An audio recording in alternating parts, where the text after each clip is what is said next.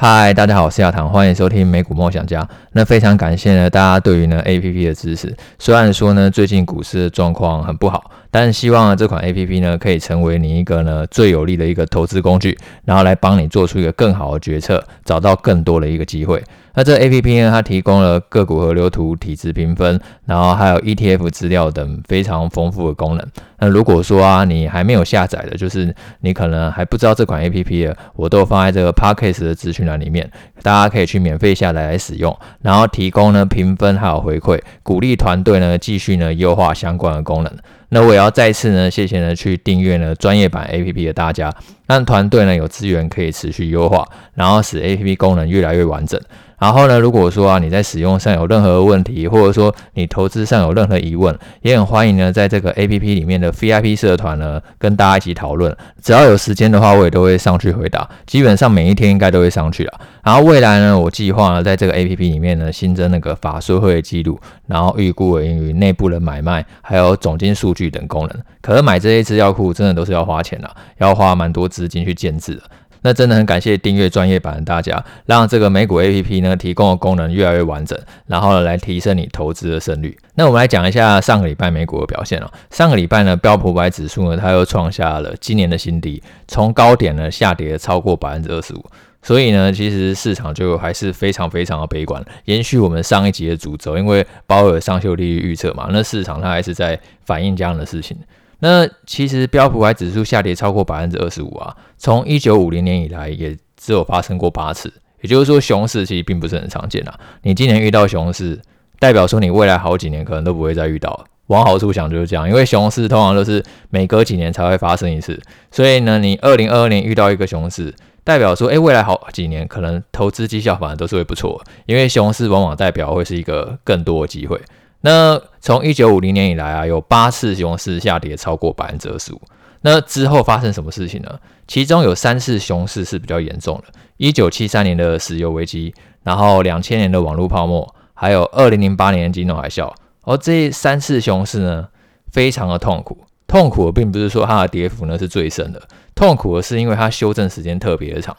它下跌超过百分之二十五以后啊，平均还要再等超过三百天才会落地，也就是说要将近一年，平均还要再等将近一年，股市才真正的落地。那如果套用到现在的状况，如果说这一次的熊市呢的的修正时间刚好是像是石油危机，或者说是网络泡沫，或者说是金融海啸这样的话，今年现在是十月初嘛，也许要到明年十月，我们才可以看到股市底部真正的出现。那这个过程当中就会比较漫长，那你的资产配置还有资金控管呢，就会更显重要，因为没有人知道说未来股市到底是怎么走嘛。那这个是少数的情形啊，因为我们讲过总共有八次下跌超过百分之二十五嘛，那这三次特别的痛苦，那另外五次呢，平均只要再等二十一天就落地，也就是说不到一个月就下跌超过百分之二十五以后呢，代表说再往下跌幅非常非常有限了。那股市到底要跌多深？虽然说我们不能预测，但是我们可以大概猜一下，主要跟美国经济是否陷入衰退，然后还有呢，联总会的货币政策什么时候转弯有关。那其实上个礼拜公布的那个初领失业救济金人数啊，还有消费支出，都还是处于非常好的一个状态。所以你说美国经济就算要衰退，也算是一个很，我认为也是会一个很轻微的衰退。然后联准会货币政策什么时候转弯，其实就是看未来通膨嘛。那昨天呢，美国有公布一个数据是那个 ISM，然后 ISM 里面有一个是那个制造商支付的价格。那这个制造商支付的价格啊，是已经连续六个月下跌。而在过去经验来讲，它常常都是通膨的领先指标。所以说，你虽然可能看现在通膨还很高，然后联准会一直升息，但是我觉得在未来半年到一年之间，联准会转弯的机会是非常大的。可能之后怎么升呢，就会怎么降回来。那假设说货币政策转弯了，然后那个经济呢也还是在持续的成长，那股市的修正就不会太久，只是这段时间一定就比较难熬，因为像前几天就有人跟我讲说，他这一波股市呢让他赔了很多钱，因为从去年应该美股算是十一月的时候创高点嘛。那现在修正到现在，其实已经将近一年了。虽然说整个大盘只有可能只有跌百分之二十五，但是假设你是投资个股的话，应该腰斩甚至跌七成八成的股票呢，到处都有。然后如果说你本身呢，可能又没有做好资金的配置，你可能是全部压这档股票，然后可能你中间还一直呢去分批逢低加码，很多人可能到现在都没有钱了。那我还是跟他讲说，就是因为我也不知道说未来股市到底会怎么走。我觉得比较高几率应该是在这附近就是底部了。我并没有说看的太悲观，但是说如果真的最坏情况真的发生了，例如说真的像是金融海啸啊、网络泡沫，股市又再往下跌个两成三成，从这里再往下跌个两成三成，会对你的生活造成影响的话，就还是要去做一个适当的调整。不要把资产呢压得太满，因为每一个人就是他风险承受度是不一样嘛。你要先想想看，说最坏的情况是怎么样。假设说你现在资产状态再往下跌个两成、三成，甚至更多，你也是 OK 的，那你才继续放嘛。然后如果觉得太满的话，就去减一点；然后觉得太少的话，反而可以去加一点。因为我觉得股市呢，从这里反弹的机会还是蛮高的。因为我们有讲过，美股它都有一个惯性嘛，九月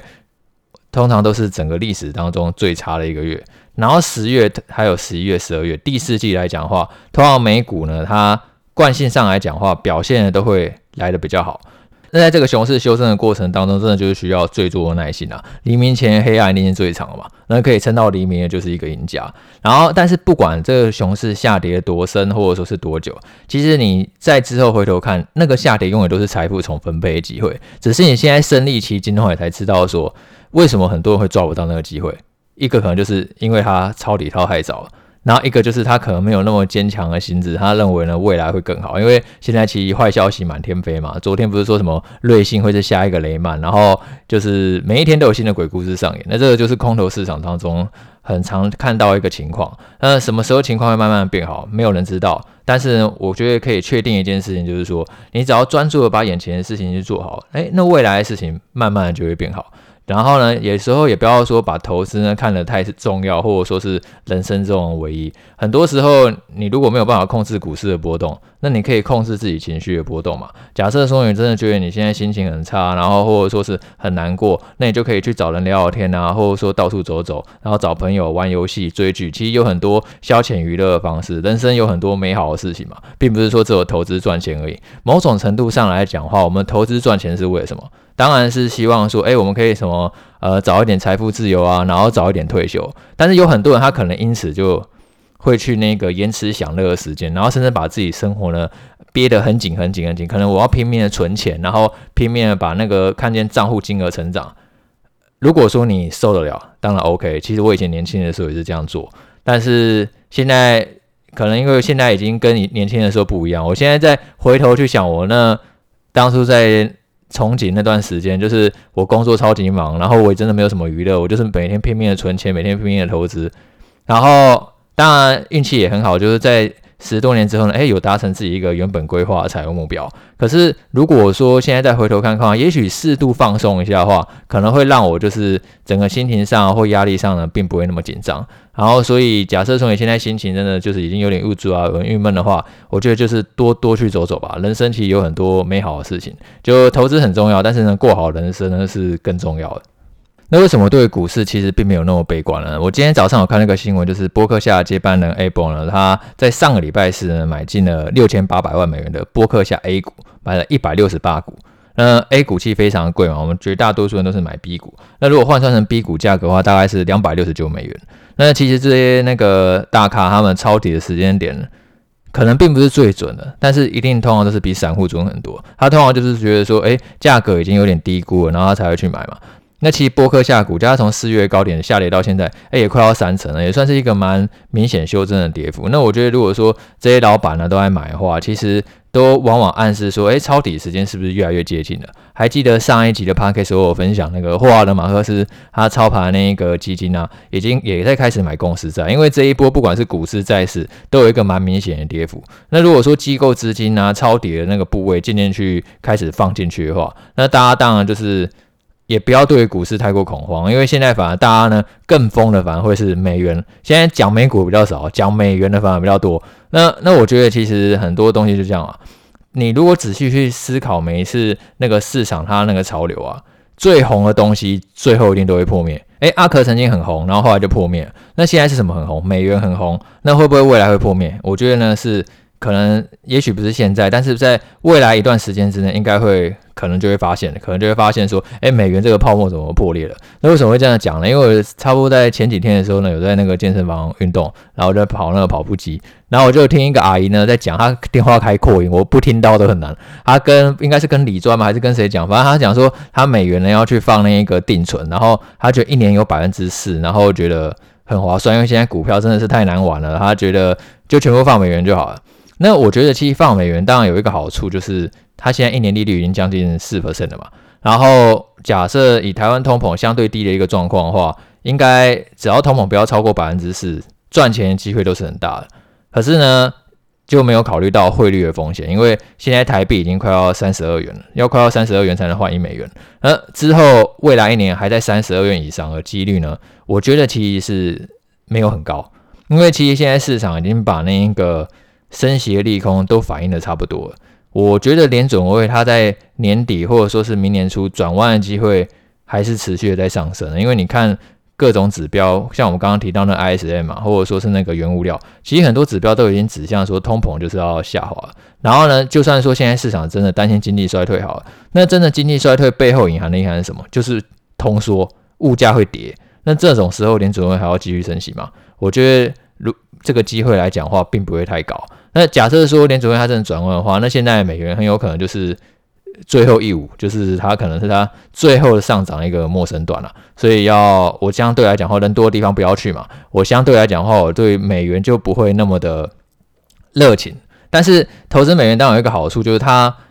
假设你真的套牢，例如说假设明年可能台币呢又升到三十，然后或者说回到二九等等的，那换回台币会亏钱。那你可以直接去买那一个股票或者说是债券嘛，因为现在不管说是美股或者说是美债，我觉得都是蛮便宜的。那上个礼拜有两家比较重要的公司呢有公布财报，一个是美光，然后一个是 Nike。那美光这一季的财报，它那个营收还有获利也都是衰退的，它营收六十六亿美元，然后衰退快要两成，然后获利呢是十五亿美元，然后也衰退了快要一半，衰退了百分之四十五。那美光呢，它有提到说，它下一季的营收可能还会更烂。也就是说，这还不是最惨的，就是下一季，也就是说是今年第四季营收的表现呢，还有获利的表现，都会继续的衰退。那主要是因为呢，就是 PC 还有那个智慧型手机的那一个需求实在是非常的烂。他原本预估说，哎，年初的时候 PC 他认为会持平，结果现在下修为呢衰退两成。然后年初的时候认为智慧型手机可以个位数成长，然后现在智慧型手机变成个位数衰退，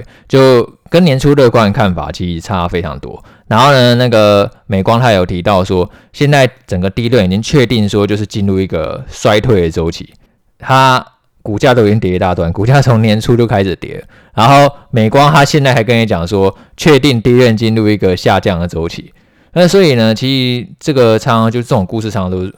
都常常出现啊，就是。精神它其实也是看着那个市场的需求的变化，然后再做一个动态的调整，就滚动式的调整嘛。但是股价它往往都是会一个领先反应，所以很有趣的是说，如果各位有看一下美光它公布这个财报以后的表现以外啊，它明明就给出那么烂的 guidance，然后这一季的财报表现也不是很好，诶，股价反而就是并没有跌，就没有跌很多，反而是出现一个利空，然后小跌，甚至是上涨一个局面。那在这里的话，其实就可以留意一下，说它是不是有机会呢？在这里呢？做整理，然后做打底，因为美光他有提到说，他已经要准备去砍那个明年的资本支出，他会差不多会砍三成左右，然后其中那个记忆体的那个晶圆设备啊，他会更是会砍到五成，也就是说他会减产啊，因为 DRAM 它其实是一个很很标准品的产业，不管是三星、海力士或者说是美光，他们生产的 DRAM 其实都是一样的嘛，那要怎么样让这个 DRAM 的价格恢复向上？那就是减产了，我就少生产一点，然后呢，这个低端的价格就会恢复。那美光是预计说，差不多明年五月之后，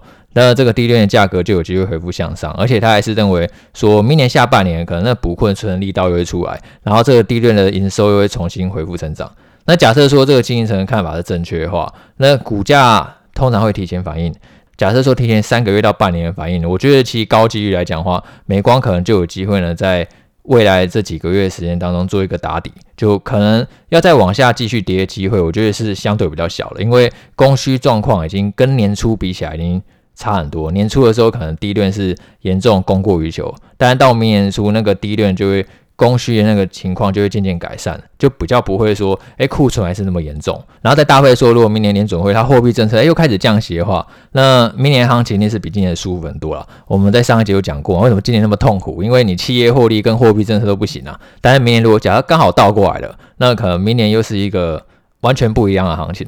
然后再讲一下 Nike，Nike 在上个礼拜四它也公布了财报，然后营收呢是成长了百分之四，可是获利呢是。衰退百分之二十二，那最主要原因是因为它毛利率呢，就是从百分之四十五呢下降到百分之四十四。那为什么毛利率会降低呢？主要是因为 Nike 它衣服还有那个鞋子的库存呢都节节上升，特别是衣服更是如此。然后库存那么高嘛，所以变成说它只能去降价促销，然后就因此去打压到它的毛利率。它这一季营收成长百分之四，可是库存成长高达百分之四十四，而且有很多是在途库存，也就是飘在海上了，因为。